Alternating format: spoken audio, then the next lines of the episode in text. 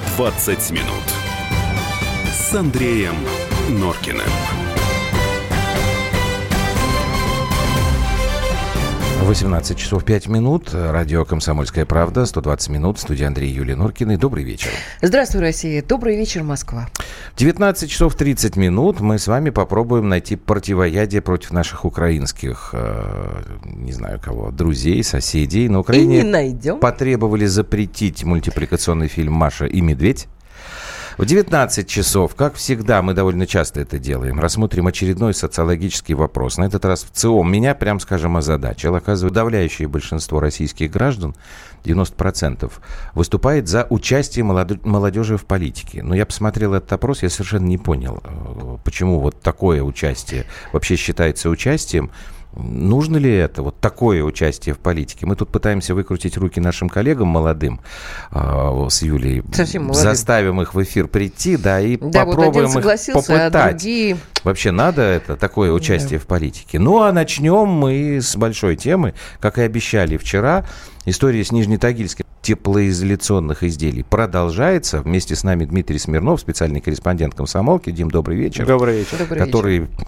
Прекрасно описал общение президента Путина с э, Свердловским Который все губернатором. знает Но про зеленую папку. в начале, в начале, как всегда, эпиграф. В одно из обращений. Нижнетагильский завод теплоизоляционных изделий. Владелец якобы заявил рабочим, пока президент лично ко мне не обратится, ничего не получите. Заработок не выплачивают достаточно долго. Во-первых, надо понять, если это так, то откуда такая борзота, такое хамство по отношению к людям. Я еще попрошу не местную, а именно генеральную прокуратуру, чтобы разобрались. Может быть, этого и нет, я не знаю, но нужно понять, что там реально происходит. Ну вот у нас такой, да, эпиграф очень информационный. Откуда такая борзота? Собственно, мы неоднократно с Юлей пытались этот вопрос задать, просто не знали, что его надо так сформулировать, откуда такая борзота. Спасибо, Владимир Владимирович подсказал. И мы вчера про это говорили. Э, Как ты говорила, Юлька, что вот надо прекратить себя самих считать как-то бы, Э, не, как я уже забыл, да. Ну, в общем, Надо прекратить да. И себя там- считать дерьмом. Вот, ну Но смотрите, очень, с- э, подожди, Нет, не я спеши. думаю, что людям э, Женщина. очень важно знать, что на самом деле происходило дальше. Ну так э, я про это и Потому говорю. что я, конечно... Значит, смотрите, самое интересное, почему мы Диму пригласили сегодня. Все это вылилось а, из-за того, что президент Путин приехал в Екатеринбург. Значит, Дим, что это за поездка была? Ну, эта поездка была, надо сказать, э, поездка не просто так. Человек практически из Гамбурга через там Европу, То есть она европейскую часть. запланирована, Дим, при- была, да, да? нет, Она она была запланирована довольно там давно. Поводом для нее было открытие выставки «Иннопром», который вот он в понедельник на следующий день с утра, с позаранку там обошел три гигантских павильона. Президент. А, да, а вот как бы поводом приехал открыть, ну и заодно там, раз уж приехал, чтобы два раза не вставать, э, знаете, дайте сделаем еще десяток дел в этом же И вот регионе. это, наверное, правильно. не все ожидали, потому что Там на еще встрече с губернатором... по-моему, да, Андрюш? Подожди, Но- я сейчас... да это щас не это- важно. Нет, была... Нет, дело в том, что здесь еще э, фишка-то в чем. Э, Программа, насколько я понимаю, Дим, была довольно насыщенная, запланированная, Ну, вот как да? всегда. Да, да, Довольно как всегда приезжают насыщенная. и там. Никто, никто не, не подозревал, что Владимир Владимирович м, как-то так... Владимир Владимирович приготовил сюрприз. Просто на на встрече, 10. на встрече с губернатором Свердловской области, А господином... предполагалась вообще эта встреча? Конечно. Ну, конечно, это само Ага. собой. Он всегда Господин- встречается с губернатором. Господин Куйвашев. Куйвашев. Куйва, ну, Путин говорит Куйвашев. Куйвашев. Хорошо, Путин Куйвашев. да. Ладно, неважно. Губернатор Свердловской области, а, ну, отчитался перед президентом о том, как идут дела в регионе. Дальше Путин ему говорит, Нет. вот Дмитрий Так Смирнов, главное, помолчи, пожалуйста. Главное, что он сказал, помолчи, что пожалуйста. в регионе идут хорошо Помолчи, дела. пожалуйста, Хорошо, секунду. Помолчи, пожалуйста. Хорошо. Вот Дмитрий здесь сидит, он все это описал. Путин ему говорит, я цитирую. Вы мне рассказали про то, что зарплаты бюджетников вовремя выплачиваются. Это хорошо. После этого Путин достал зеленую папочку. Он ее откуда достал? Дим? А она на столе лежит прикрытая листочком. Я не знаю, это он от, от губернатора прикрывал или так просто было, то что не сразу обратил внимание, лежит вот сбоку от него и прикрыто белым листком. И вот тут Ну, начинается самое интересное. Ну, это, конечно, феерия, когда ты раскрывает. Расскажи, папку. пожалуйста. Вообще, это вот неожиданный этот формат, который появился неделю назад с губерна- губернатором Потомским, Орловским. Когда он сказал, ну, прямую линию смотрели? Конечно, смотрели. Вот, знаете, народ обращается, я хочу пролонгировать это все в пространство, то во время. И теперь будем каждому губернатору выдавать свою папочку с обращениями граждан. Это вообще, конечно, это, это ужас для руководителя региона, когда ты приходишь к президенту, они же приходят и докладывают, нормально, Всё прекрасно. детские сады мы построили, вот здесь у нас вот это, вот где-то вот это, все хорошо. А он-то знает больше, потому что к нему сейчас обратились люди, которые живут вот рядом с этими детскими садами. Нет, причем да. я так подозреваю, что когда закончилась прямая линия и не прозвучали фамилии вот Да, этих вот да, губернаторов, они выдохнули. они перекрестились и сказали, слава богу, Вот, Пронесло. но Вероломность, вероломность э. Кремля не знает границ. Значит, все вопросы, все пожелания, оказывается, после прямой линии были собраны, рассортированы по зеленым папочкам, по регионам. Потому что вот эта история с Борзотой, это то, с чего Путин начал разговаривать с э, губернатором Свердловской области. Потом вот этот разговор, кстати, вот Дима говорит, что там всего несколько минут он был, там Да, там 10 10 минут. минут. После этого Путин ему сказал, что а вот здесь по маршрутам движения гостей на чемпионат мира по футболу от людей требуют за свой счет фасады домов ремонтировать. А вот здесь, говорит он, вышли из строя очистные сооружения. Экологи, конечно, бьют тревогу, но дело не в экологах, дело в людях. Надо немедленно с этим разобраться. А вот здесь папочка оказалась довольно емкая. Нерегулярное получение льготных лекарств. Муниципальные единицы переводятся в платные учреждения. Но мы же так не договаривались, сказал Путин. Вот мне хотелось бы знать, какая реакция была у губернатора в этом. А какая? Там, вот- там это хорошо видно, есть видео этого. Ну, Когда... может быть, не все видели. Да, просто. э, кто не видел, я рекомендую посмотреть. А, Там, когда Путин говорит, «Ш- на что хотел бы обратить внимание. И следующий план показывает губернатор, он сидит, вот, втирает пот реально, он с знаешь, с лба вот так вот раз, вот, и понятно, это, это вот, ну, это, это- мне нравится такой формат, когда Путин говорит, на что хотел бы обратить внимание, рассказать папку, и губернатор, вот, понимаешь, его, все. Вот это, это, это- там, там вопиющий был, на мой взгляд, цинизм в конце самом. Когда Путин зачитал вот это все, сказал, я вам передам сейчас, но есть и хорошие новости. Я подписал указ о праздновании 300-летия Екатеринбурга. И с этой хорошей новостью губернатор пошел как бы вот... вешаться. Нет, Не-не-не, он мы пошел с ним, работать. с ним разговаривали, там вот это, это вот на выставке, как раз когда мы ждали, вот сейчас приедет Путин, чтобы пойти смотреть, и собрались соответствующие уважаемые люди, и там был губернатор, мы подошли к нему и спросили, как вообще дела, то есть вот, ну, а что с этим директором? И вот я его спросил, А он вообще был в курсе этой ситуации с этим заводом? Ну, Я думаю, что нет. Губернатор? Ну, слова, которые он говорил, мы разберемся, да, а что ты еще скажешь? И вот он говорит, директор, со слов директора, он таких слов не говорил никогда.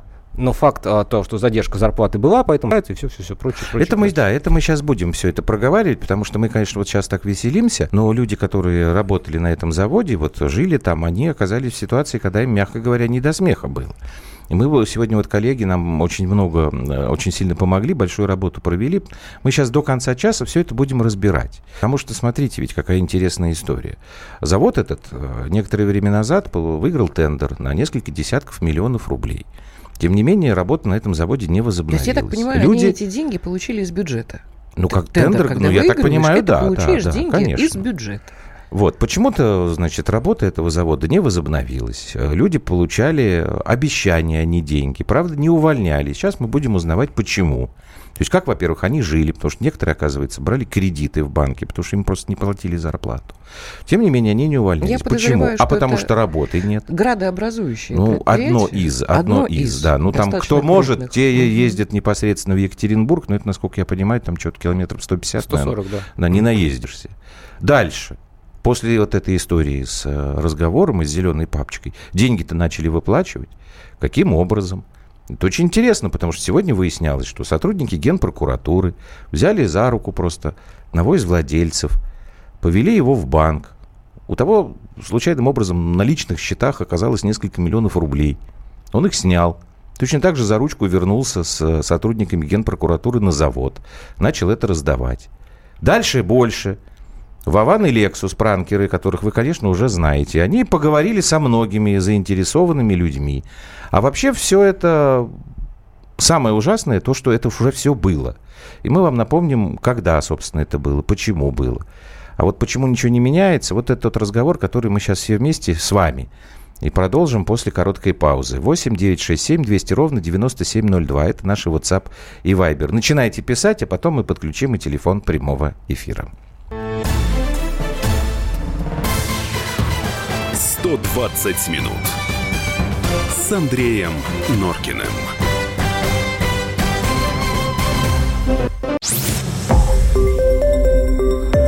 Радио «Комсомольская правда». Более сотни городов вещания и многомиллионная аудитория. Таганрог 104 и 4 FM. Ставрополь 105 и 7 FM. Тюмень 99 и 6 FM. Москва 97 и 2 FM. Слушаем всей страной.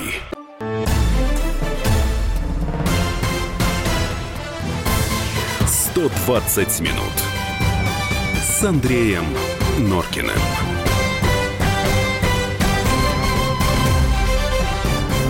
Кипит, шумит родной завод, уже успел написать Юрий. Да, Юрий, именно так и происходит. Да, Нам тут ну уже успели WhatsApp написать, тоже. что во всем виноват Путин. Да. Ну-ка, зачитай-ка нам парочку.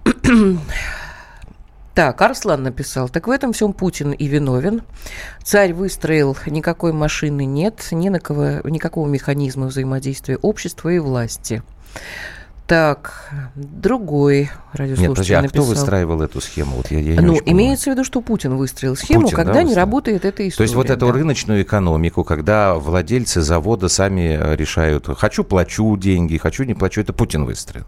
Мне казалось, это было несколько, на много лет до того, как он э, Нет, начал здесь история такая, что люди говорят, что страной. он давно достаточно находится у руля власти, и э, как бы была надежда, что вот эта история, она как-то э, поменяется, сломается. Значит, Но смотрите, ее нельзя Вот поменять, забыли потому что немножко, мы- в 90-е не платили Да, зарплату, да, люди? Во-первых. Во-вторых, вот Дима, э, как человек, который э, работает в пуле, вот, уважаемые слушатели, вот послушайте, о- о- он сейчас подтвердит. Эти вопросы, на которые вы обращаете внимание, вообще-то это не компетенция, компетенция не столько президента, сколько компетенция главы правительства. Президент другие вопросы у нас решает. Ну, в общем, несо- несомненно. Вот, вот человек, который занимается этими э, вещами, описывает их много-много лет. Мы сейчас Давайте- про Медведева будем говорить. Нет, я не буду говорить сейчас про Медведева. Я говорю, что эти вопросы это, реш... это э, область ответственности прези- э, председателя правительства. Президент, к сожалению, Тогда он вот здесь выступает вопрос как Владимиру некий... Владимировичу, почему у нас э, не работает правительство. Ну, это вопрос, который, эффективно. который задается и задавался в том числе на прямой линии, по-моему, неоднократно. Ну, Значит, есть какие-то вернемся к какие-то к факторы, скандалу. которые учитываются. Видимо, сейчас, как тебе твой друг Михаил Юрьевич Зурабов говорил в свое время, не время. Было дело такое. А теперь давайте мы вернемся к, как там Юрий написал, шумит, кипит родной завод. Давайте вот сразу несколько. Вот Роман Лялин, тоже наш коллега из Екатеринбурга, сотрудник «Комсомольской правды», он записал несколько человек, которые работали на этом заводе, я их просто по фамилиям сейчас назову, всех представлять не буду по очереди. Значит, экс-шихтовщик Александр Жеребцов, бывший слесарь Валерий Мазуркевич и супруга бывшего вагранщика Дмитрия Тананыкина, ее зовут Елена. Вот давайте мы их послушаем, они, собственно, рассказывают, что за ситуация была на этом предприятии. Больше года уже зарплату-то не платят. Как ушел тогда в отпуск, мне ничего не заплатили, ни отпускные, ничего, так и больше все. Забрал трудовую потом. Звоню, спрашиваю, никому денег нету. Всем рабочим не платили. Все шло воровство и все. Мы же видим, не слепые. Фуры приходят, по 10 фур в день отгружали. Каждая фура чуть не миллион стоит. Платили сначала по две тысячи, по три тысячи. Приезжал человек с прокуратуры. Они говорят, а вам же, вам же, говорит, что, платят же по две тысячи, вам что, говорит, мало? Мужики чуть сапогами не закидали. Меня вот муж, допустим, уволился год назад. Нам даже выходного пособия нас уволили, нам даже не выплатили это. У нас все деньги там еще лежат, как говорится, у них на счетах. По документации 75 тысяч и черная касса тысяч 30. Мне не платили с мая месяца, должны больше 200 тысяч. Задерживали, задерживали, задерживали. И все, типа, по мере поступления. Завод должен, там что-то 30 миллионов был. За свет, за газ, ну за все такое. Чтобы на плаву состоять, надо долги потихоньку выплачивать, а вы типа сопли подотрите. Вот, а теперь я хочу опять, Дим, тебе вопрос задать, потому что вот у нас э, традиционный такой, во всем Путин виноват. Вот только мы сейчас с вами слушали людей, которые на этом заводе работали, которые деньги не получали. Более того, они пытались а, как-то добиться справедливости, а в ответ с ними вот вели себя таким образом. У меня даже есть ответ на этот ниже незаданный вопрос, вот на Да. самом деле. Потому что Путин, а, который во всем виноват, да, он не раз, и не два, и не десять раз, э, когда вот выступал, например, на коллегии, есть такое мероприятие, коллеги проводят там ФСБ, Ну да. Следственном комитете, на коллегии про- Генпрокуратуры. Путин каждый год говорит, ваша задача, одна из ваших важнейших задач, это соблюдение прав трудящих. Это я ничего не, вот это можно взять, поднять цитату, Да, да? Соблюдение прав, прав цита- трудящихся, а, следить за выплачиванием современно, своевременно заработной платы, за тем, чтобы а, все обращения, которые идут от людей, которые вот работают непосредственно, кому задерживают, они рассматривались в первую очередь. Это происходит не один год, не два, не три. Но вот пока большой привет не передаст он оттуда лично сверху, да, кому-то, то ничего не получится. Опять же, надо обратить внимание, на какую вещь. Он сказал, я попрошу людей из генпрокуратуры, да, а вот тут люди, которые сейчас вот рассказывали, Это всю местные эту историю местные, да, они говорят, приходил человек из прокуратуры, говорит, вам Да. 2000 платят, вам что, мало? Это в том-то и местные. дело, что это хамство уже не от владельца этого завода, а от э, прокуратуры, которая должна разбираться с этим вопросом. Нет, ну тут, конечно, И что больше тогда с всего прокуратурой вопросов. делать? Нет, Ее тоже сажать? Ну, Её тоже нужно в принципе, проверять В принципе, Да, и сажать. конечно. Да, И суще- проверять. Существуют, во-первых, механизмы, которые должны это осуществлять. У меня больше, конечно, вопросов к господину губернатору. Я вполне допускаю, что он не знал про вот эту историю с Нижнетагильским заводом. Но сидеть просто вот так вот и президенту в глаза говорить, что вот вы знаете, у нас все хорошо, мы там детский сад построили. И... Это расчет на что? Что никто ничего не узнает? Ребят, понимаете, тут, тут э, проще всего говорить, что Путин виноват. Откуда-то взялись деньги, и сейчас людям, правда, не всем еще, но э, вот эту задолженность по зарплате начали возвращать. Давайте мы сейчас самого Романа Лялина послушаем. Еще раз говорю, вот корреспондент «Комсомольской правды» в Екатеринбурге, который общался с э, сотрудниками завода. А вот, собственно, что он сам нам рассказал, откуда вот эти деньги взялись, и почему люди не уходили, так долго ждали, что вот им не платят, а они все равно ходили на этот самый завод.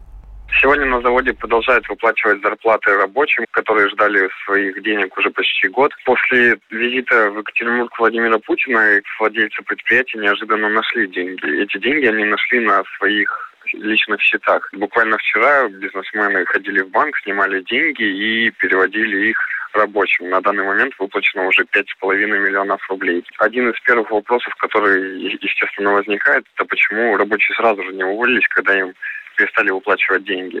Вот они сами это объясняют тем, что у них всегда была надежда на то, что все изменится. Ну, Руководство предприятия заверяло о том, что вот еще месяц потерпите, и тогда все деньги будут выплачены. Тем более, что завод выиграл тендер. Правда, этот тендер он реализовать так и не смог, поэтому завод обанкротился. Ну вот, с другой стороны, сейчас может сложиться впечатление такое, что там вообще все плохо. Но ведь это тоже, наверное, не так. И ты, в общем, вы- видел сам на этой выставке, что там действительно есть и успехи. Ну, Или это показуха? Не, на выставке-то Дим. все хорошо как раз, да. Нет, почему показуха? Очень много сделано, на самом деле. Есть вещи, которые действительно впечатляют. Это просто, ну, Ну, например, вот что тебя всего, да. так вот прям... Ух, вот Ну, какой-то, ух. знаешь, такой...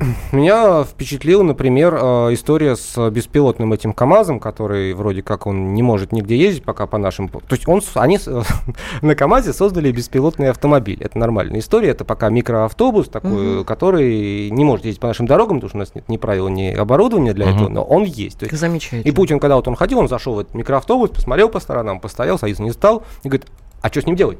Вот именно. А ему говорят, нет, ну погоди. Нет, ну слушай, денег потрачено немерено Нет, на это. нет, он это будет чудо использоваться, по крайней мере, пока на предприятиях, вот типа там вот, вот того же Тагильского завода, наверное, побольше, только потому что перевозить персонал, да, вот такие вот, где не, не Нет, нужно это замечательно, было бы кого перевозить, Да. потому что людям-то надо было зарплату Да. просто выпла- выплачивать. А так он один, может, ты не та- ты не пой, ты так ходи. Да. А Что- да, Та же история. Но тем не менее, что если нужно, мы не так, чтобы и отстаем-то сильно, да, вот э, у них беспилотники пока тоже нигде еще не поехали, в общем-то, скажем так. То есть технически мы Технически, э, да. наращиваем Ну, свою мощь. Тут, тут даже дело не в этом. Дело в том, что вот людей, которые... Я, мы ездили, кстати, с Путиным в Нижний Тагил, по-моему, года полтора назад. Мгм. Там была выставка, там были, открывали, кстати, детскую спортивную школу, еще что-то, я не помню уже, честно говоря, всю программу. Вот, он не произвел на меня город никаким депрессивного состояния, он вполне себе вот очень обычный, обычный российский город. Ничего Да такого народ у нас нет. терпеливый. Может быть, может Ну быть, да. кстати, да. А, Ну, просто, а есть Виктор ген, Иванович прокуратура, написал. прокуратура Подожди, есть в стране или нет? Вот мне интересно, да, вот, вот люди вот не уплачивают тебе зарплату, ну, существует, пойди напиши прокурору, в Ну, конце концов. ну, Он- написали же- прокурору. они Прокурор приехал, сказал, вам выплатили 2000, вам что, мало? Ну, вот эта вот вся история, пока не обратишься к Путину, Как, да, как этот прокурор ноги унес, я не знаю. а он, может, Я еще бы уже унес, порвала да, на самом деле. Нет, ну как, ну, Ну вот ну здесь, это же понимаете, хамство тут, просто. тут затык вот этот, про который мы все время говорим. Куда бежать-то людям? а, ну, что-то делать все равно надо, потому что, я, я не знаю, вот, вот эти люди каким-то образом смогли добиться своего, да, вот они, поймали они этого человека, этого директора на этой фразе, не поймали, достучались. Другие тоже на целую зеленую папку собрал, с- собрал этого материала. Но ты же сама говоришь, надо как-то начинать э, Виктор Иванович, самим себя Э, защищать. да. 69 лет э, Белгород. Ну. Вот что нам написал. Местные власти решают свои вопросы пока у кормушки. А народ, завод Да. это потом. Белгород льготных лекарств нет. Я вам сейчас том открою числе и огромный, для огромный секрет. диабетиков Виктору нет. Ивановичу скоро будет легче. Работники В облздравотдела говорят, нет денег, и помочь может только президент. Но не хватит на всех президента. Срочно нужен жесткий, жесточайший спрос со всех. Подпишусь под каждым словом. Как это осуществить? Я не знаю. Ну, я боюсь, что здесь, конечно, кнопку нажать должен президент, наверное, глава государства. Тут по-другому не получится никак. Потому что вот это посадки где? Это же Путин спрашивает. Это не Путин спрашивает, а Путин спрашивает, где посадки. Давайте мы сейчас сделаем паузу, потом продолжим этот разговор вокруг Нижнетагильского завода и всей этой ситуации, которая у нас складывается. 120 минут с Андреем Норкиным.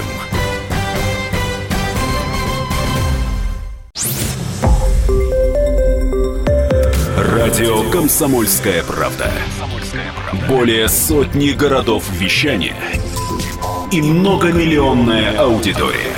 Хабаровск 88 и 3 FM. Челябинск 95 и 3 FM. Барнаул 106 и 8 FM. Москва 97 и 2 FM. Слушаем всей страной.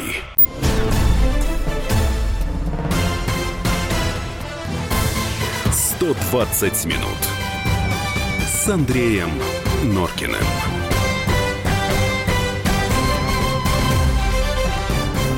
Ну что ж, 120 минут. Студия Андрей Юлия Норкина и Дмитрий Смирнов, специальный корреспондент «Комсомольской правды». Я напоминаю, 8 967 200 ровно 9702 наши WhatsApp и Viber. Юль, там опять что-то много всего, судя по выражению Да, я лица. э, много очень отзывов, много пишут нам радиослушатели. Я, собственно, вот хотел какой вопрос э, немножечко раскрыть. А кто, пардон, министров назначает? Э, Это ты хочешь Задает или это нам п- а, э, вопрос Мгм. радиослушатель.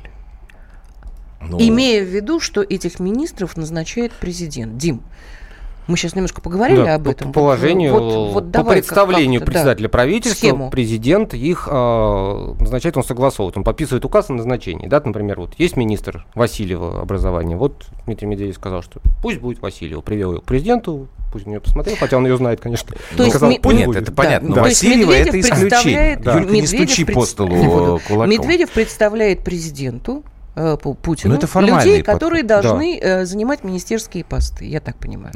Ну, естественно. Да, так, это, Их- это процедура, да. Их не это ищет не през- президент. Президент их не ищет. Президент должен ну, как бы утвердить. В случае с Васильевой, о чем сейчас Дима говорит, это немножечко такое смешное исключение. Потому что госпожа Васильева до того, как стать министром образования, работала в администрации президента, Ну да. то есть у Путина.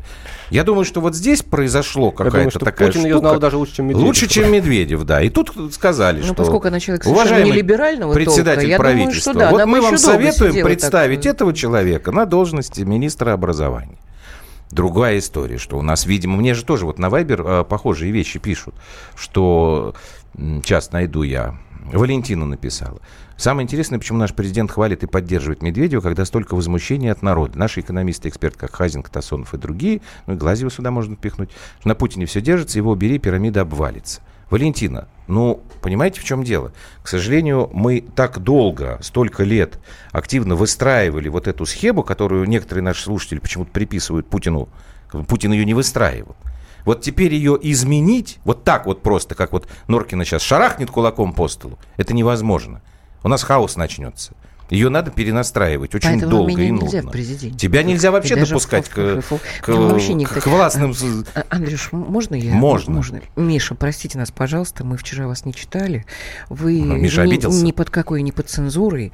Просто очень много при- приходит э, Он, сообщений. наверное, комплименты тебе все время Н- Нет, пишет. Михаил серьезный человек Серьезный и человек, ерундой хорошо. всякой не занимается. Значит, вот что Михаил нам написал. В Нижнем Тагиле есть э, страшная трудовая инспекция, которая вправе инициировать возбуждение угол... и в том числе уголовных дел. Президент не должен заниматься выплатой зарплат. Не должен, и он конечно. спрашивает, может быть, дело в коррупции? Может быть. Безусловно. Может, Я думаю, что конечно. никакого сомнения. Тогда и нет. трудовую инспекцию надо проверять. Я только не знаю, кто это должен все проверять. Ну вот смотрите, какая Ребята, история. объясните мне, кто должен прокуратуру? Если прокуратура сама, сама она как бы призвана про- проверять, а она приходит и говорит, а что, Нет, ну, 2000 в силовых выплатили? структурах Что есть э, подразделения собственной безопасности. Они сами там себя должны проверять. Там какие-то другие вопросы. Счетная палата Вот. должна этим заниматься. Ну, слушай, ну, ну, ну, Просто ну, кого у позвать-то? нас- вот Красную слушайте кавалерию, сюда. когда она придет, Сейчас позовем. порядок. Ну, Сейчас позовем. К сожалению, у нас не отменилась такая история, как круговая порука, на мой взгляд. Она где-то более явная, например, там, в медицине. Врачи же никогда не будут... в- Они все пок- покроют своего коллегу. Правда? А, Правда. безусловно, так же, как и учителя. Так же, как учителя. Вот в этой истории, на мой взгляд, то же самое. Потому что когда пранкеры Вован и Лексус, они позвонили собственнику этого завода, вот этому самому господину Кокорину, который нашел деньги внезапно на собственном счету, а он говорит, я ничего не виноват. Он начал все сваливать на предыдущего, а, на бывшего директора этого завода. Давайте мы сейчас кусочек разговора пранкеров а, с м, господином Кокориным. Они, кстати, представились сотрудниками областной администрации. Манукян, что с ним сейчас, где он? Да какой-то он во всем виноват, довел до такого состояния предприятия. Он вас вводил в заблуждение? Ну, вообще, э, довел до такого состояния производства. В чем проблема основная?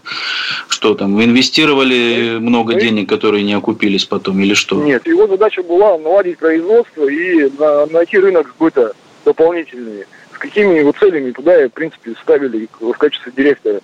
Но он отработал где-то месяца 7, наверное, довел до такого состояния, что начались э, проблемы с заработной платой. Ну и, соответственно, написал заявление об увольнении.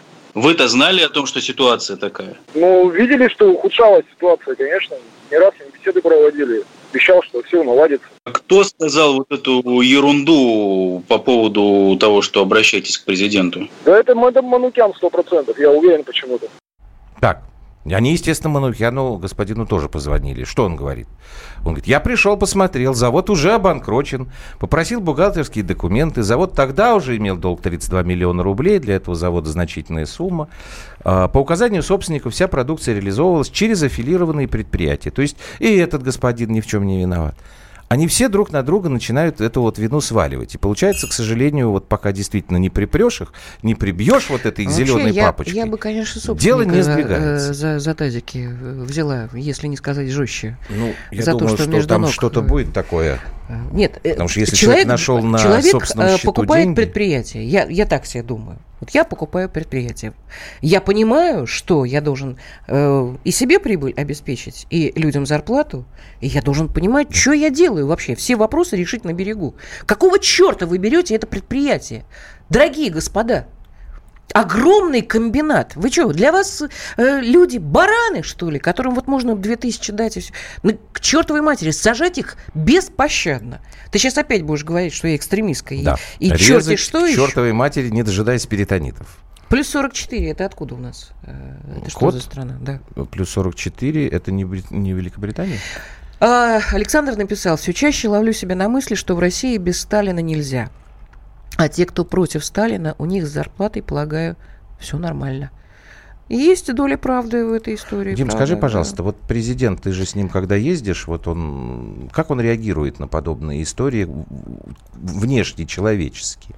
Знаешь, я просто вот когда-то много-много лет назад брал интервью у Шойгу, он тогда был э, министром м, МЧС. Это было времена, когда у нас Приморье все время замерзало, вот Мгм. просто все время. Вот. И он, он как бы он говорил для программы «Герой дня», а потом, когда мы камеры выключали, потому что нам надо было аккумулятор поменять, и он мне сказал, говорит, вот ты знаешь, говорит, Андрей, была бы моя воля. Дальше я не могу. Потому что не Вот я хочу... было. Да, вот Путин как на это реагирует? Да Или он сдерживается? Он, он очень, он очень сдержан, на самом деле. Вот он тут шашкой не машет, и даже когда, собственно говоря, когда все заканчивается, все уходят. Поэтому, может быть, потом он в конце, когда все ушли, и рвет бумагу там и, и стул кидает об пол. Но, но Но вряд ли, да, у него я- ходят, когда вот видишь ходят, э, на правда. прямой линии, Ну, когда это- какой-то вопрос действительно очень болезненный, видно, как у него Ну да. скулы Давайте у нас сейчас с вами, от, коллеги, э, у нас э, в негодования. эфире конкурсный управляющий Нижнетагильского завода теплоизоляционных изделий, господин Скороход. Олег Николаевич, здравствуйте. Добрый вечер. Скажите, пожалуйста, какая ситуация сейчас на предприятии? Можно ли надеяться, что все вопросы по невыплате заработной платы будут решены в ближайшее время? Э, Можно надеяться но на то, что они будут э, решены, но про ближайшее время я бы не сказал так, конечно. А большая часть заработной платы, как, э, насколько мне известно, погашена вчера акционерами. А, проблема в чем заключается? В том, Мгм. что э, не установлено, скажем так, э, ввиду ненадлежащего учета на предприятии, ввиду того, что энергоресурсы туда не поставлялись, э, не установлен объем требований работников в полном объеме. То есть э, часть задолженности была прослушана, э, часть задолженности устанавливалась по бухгалтерским справкам, а часть людей еще не установили свои требования э, путем получения судебных актов. Ну, на сегодняшний момент, э, если говорить в процентном соотношении, где-то, наверное, процентов на 70 погашена задолженность, но Ага. из той, которая, э, сведения, о, о которой удалось получить. А скажите, пожалуйста, а какая моральная обстановка сейчас э, вот у коллектива? Моральная обстановка у коллектива, скажем так, ну, кто-то в полном объеме уже деньги получил, Мгм. удовлетворен. Нет, просто вы говорите, что, э, наверное, ближайшее время, но это слишком как бы оптимистично. Ну, Люди, слишком люди готовы еще подождать? А, затрудняюсь здесь сказать, э, готовы ли лю- люди подождать. Э, Ну, дело в том, что а, самая активная часть людей, а, как, э, как- как я понимаю, она уже получила удовлетворение, Мгм. собственно, и получила денежные средства, а, э, размер которых был установлен судебными актами. Да, понятно. Ну, осталь- остальные мгм. подтягиваются, в, в в общем-то, и э, вопрос времени просто, во- вопрос... Да, том, хорошо. так, У нас на- еще, насколько еще, еще вопрос будут- будет, да, Олег Николаевич? Олег Николаевич, Мгм. если можно, вот такой э, честный э, вопрос и честный ответ. Ну так, по-человечески. Вообще, про- почему это произошло? Нету отгрузки, не э, с самого начала не поняли, как работать, как э, выстраивать отношения с партнерами, что делать, сколько людей должно быть на предприятии. Боюсь, что сейчас Олег Николаевич не Олег успеет нам Николаевич, ответить вот на этот Нет, вопрос. а почему все, Ну, вот это такая целое- история произошла? Некомпетентные люди взяли на себя обязательства, то есть собственники, которые не понимают в этом ничего абсолютно, и понадеялись на то, что придет управляющий и все им красиво сделает. Что произошло? Ну, а, делать вывод о компетенции людей, конечно, с, моей стороны это было бы слишком самонадеянно, но здесь можно сказать, что совокупность, скорее всего, факторов, э, в том числе и, э, я думаю, э, несогласованных, наверное, действий акционеров, ну, которая выразилась, в общем-то, в частой смене руководителей на предприятии в последнее время и соответствующие, собственно, Мгм. То есть вы хотите сказать, что э, каждый из акционеров считал, что он прав, поэтому... э, Я не знаю, какая у них в- внутри э, между ними э, обстановка была какова, но но управляющие вот, часто я- менялись. Да. директора часто менялись. да. Олег Николаевич, я прошу прощения, Юлия, извини, пожалуйста, у нас меньше минуты осталось. Давайте мы их оставим в покое, этих бывших управляющих. У меня один вопрос, э, последний э, к вам. Э, Как конкурсному управляющему, у вас задача какая стоит вот перед вами? Вы должны запустить производство или нет? Завод будет работать? А, Завод будет работать в том случае, если он будет приобретен э, новым собственником как имущественный комплекс. Спасибо если вам. этого не Да. произойдет, он будет продан по частям просто. Понятно. Спасибо большое, Олег Скороход, конкурсный управляющий Нижнетагильского завода теплоизоляционных изделий. Значит, пока можем делать вывод, что если выплатят зарплату скоро, уже будет хорошо. Продолжим после небольшой паузы. 120 минут с Андреем Норкиным.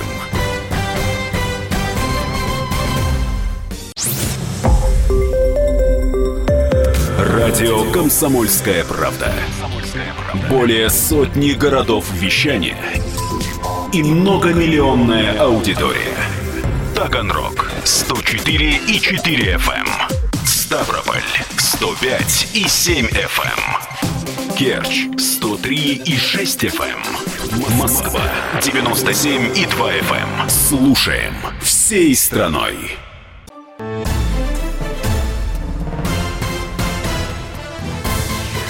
«120 минут» с Андреем Норкиным.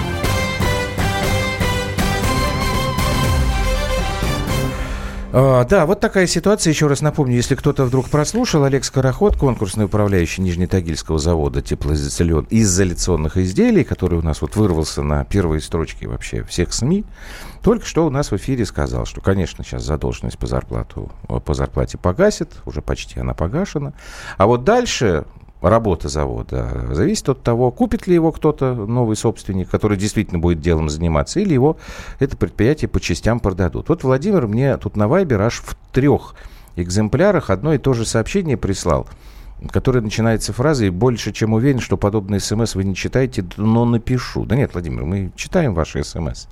Видите ли, даже Путин проверяет э, все вопросы, которые ему на прямую линию приходят. А уж мы-то тем более. Чтобы рабочим выплачивалась зарплата, нужна политическая воля и диктатура закона. Позор. Россия вышла на первое место в мире, обойдя страны Африки по разрыву заработной платы между богатыми и бедными. О каком величии страны может идти речь? Вот я все дословно прочитал, Владимир, правда? Так я с вами же не, не спорю. Позор. Кто же говорит, что это не позор? И действительно нужна политическая воля и диктатура закона.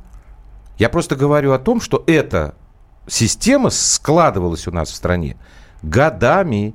Вот в самом начале разговора Дима Смирнов он сказал, вы забыли, как в 90-е годы зарплат не выплачивали? А в 90-е жаловаться некуда было, кстати. Вот. Да, ну тогда, помнишь, они ходили там это, касками стучали. Банду Ельцина под суд. Банду Ельцина под суд, Да да. Нет, я могу сказать больше, что в советские времена, в 80-е годы, собственно говоря, местечковые вот эти вот э, люди, сидящие у власти, э, коммунистические, они же тоже создали очень э, сильную круговую поруку.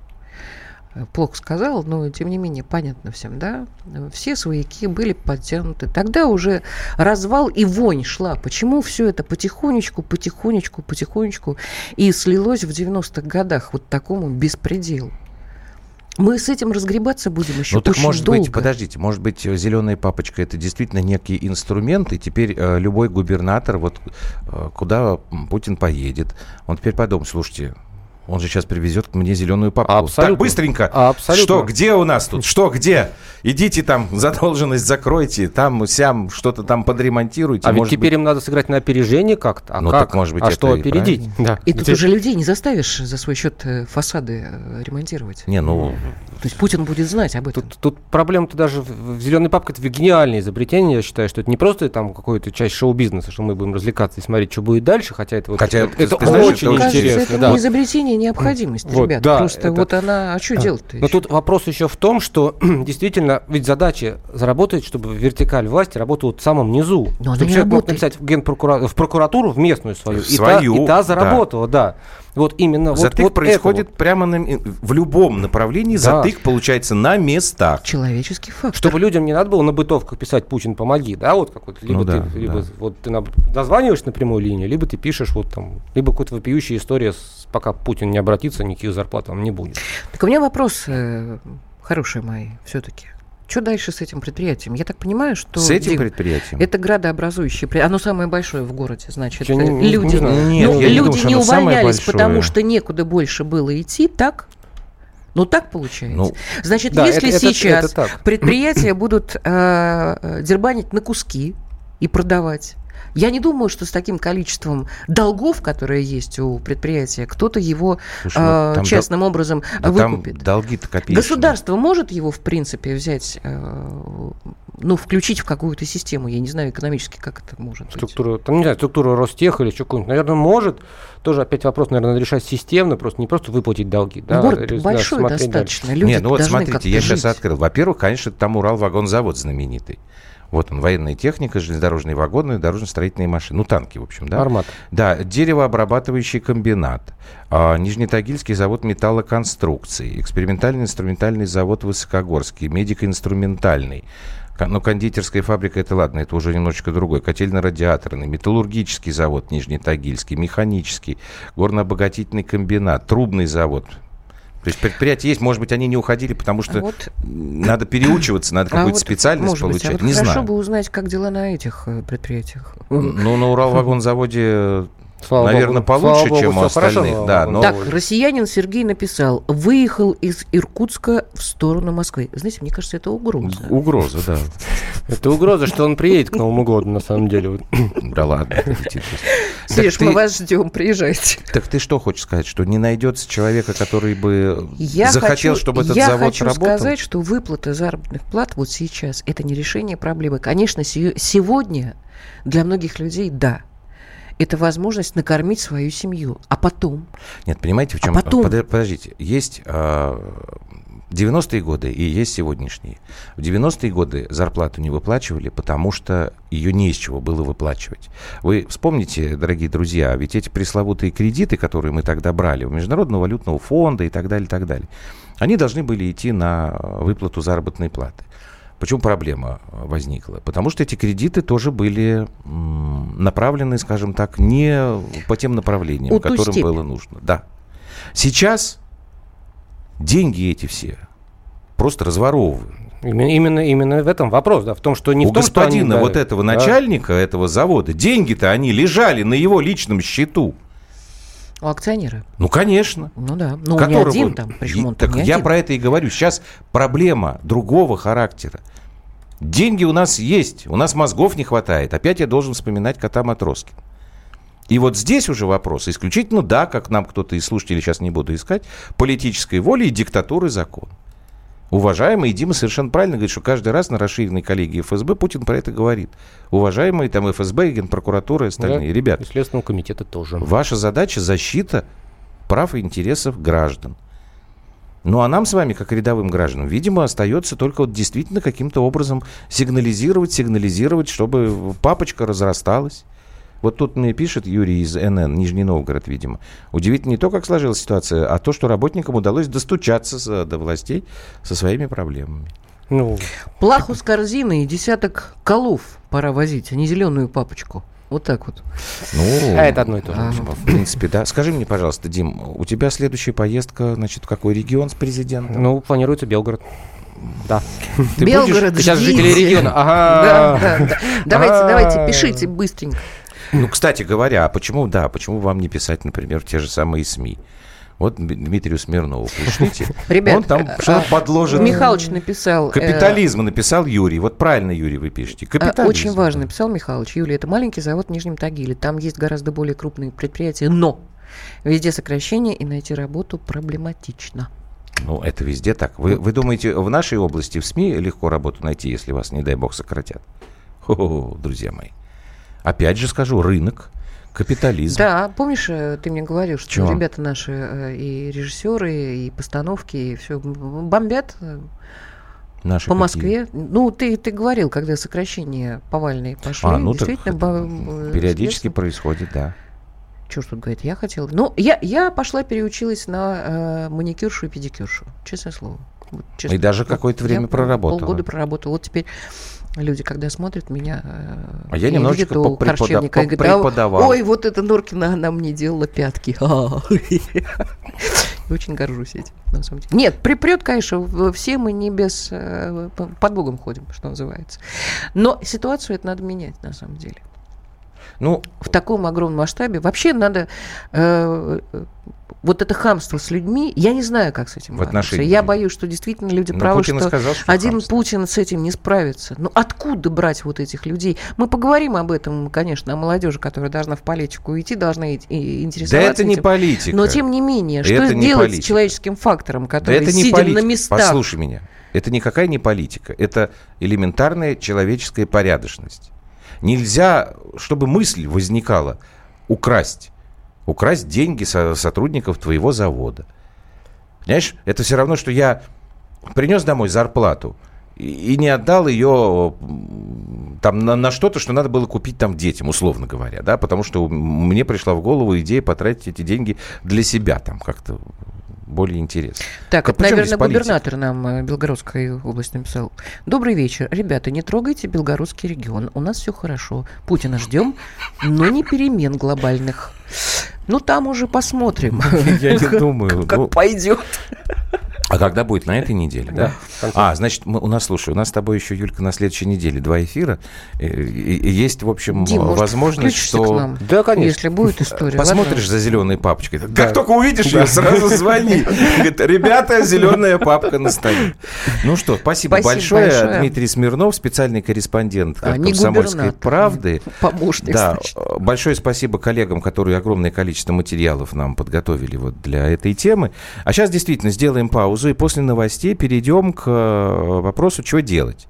Еще раз напомню, что Всероссийский центр изучения общественного мнения провел э, исследование очередное, пришел к выводу, что 90% российских граждан считает, что необходимо в массовом порядке привлекать молодежь к политической деятельности. А вот дальше у меня вопросы возникают. Я не очень понимаю, как все это должно происходить Ну, на разберемся. практике. Разберемся.